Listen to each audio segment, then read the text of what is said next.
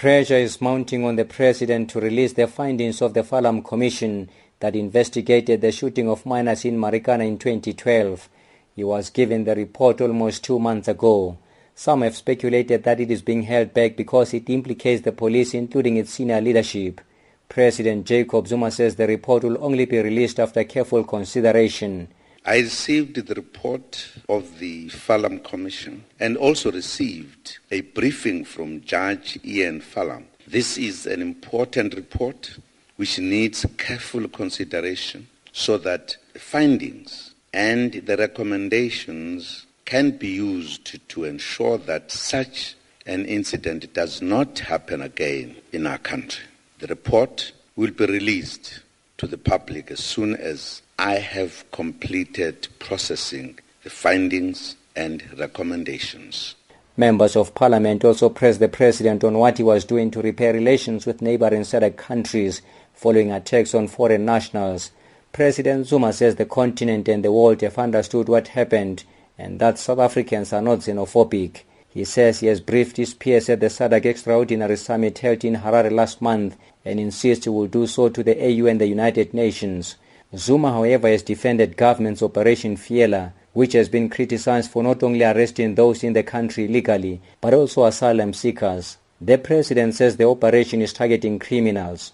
Everybody was saying the drug activities in the country has increased. There are centers that people are saying are known, and those centers are going to be searched. The operation will deal with them.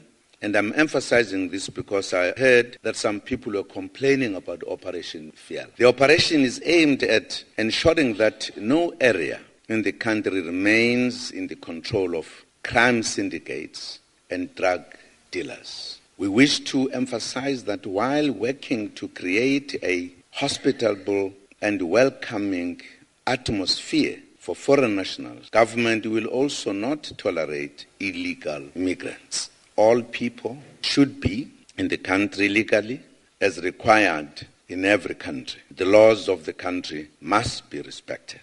President Zuma did not escape questions on when he will pay back the money for non-security upgrades at his Nkandla home. Economic Freedom Fighters members Kasim Vawda and Emmanuel Mtileni sneaked in the questions repeatedly. As much as ANC members don't want to hear about the Nkandla issue, I think this one also is going to be the same thing because he has, he has been dilly-dallying answering the, the Nkandla issue. That is why we insist as to when is the president going to release the report to the public. Thank you. I am going to give the president the space to respond to that. Mr. President. Thank you, Honorable Chair. You are Honorable Member. He seemed to be having something in his head about Nkandla.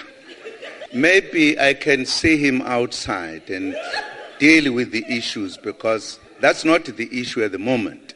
President Zuma repeated that the Minister of Police Nathi Nhleko in consultation with Finance Minister Nhlanhla Nene will determine if he has to pay back any money. The involvement of government in me building my house on the security features is government policy and there are departments responsible for that. And nobody has found that they did anything wrong. Public Protector said this president and his family might have benefited unduly and that he may have to pay back the money. But that will be determined by the Minister of Police in consultation with the Minister of Finance. The problem, the EFF, is jumping the gun. Their understanding is that there is a, a judgment that Zuma must pay back the money. There is nothing of that nature. On youth development, President Jacob Zuma says he has set up a presidential youth task team and says various government departments have programs to alleviate youth unemployment. I am Debumo Kobo for SABC in Johannesburg.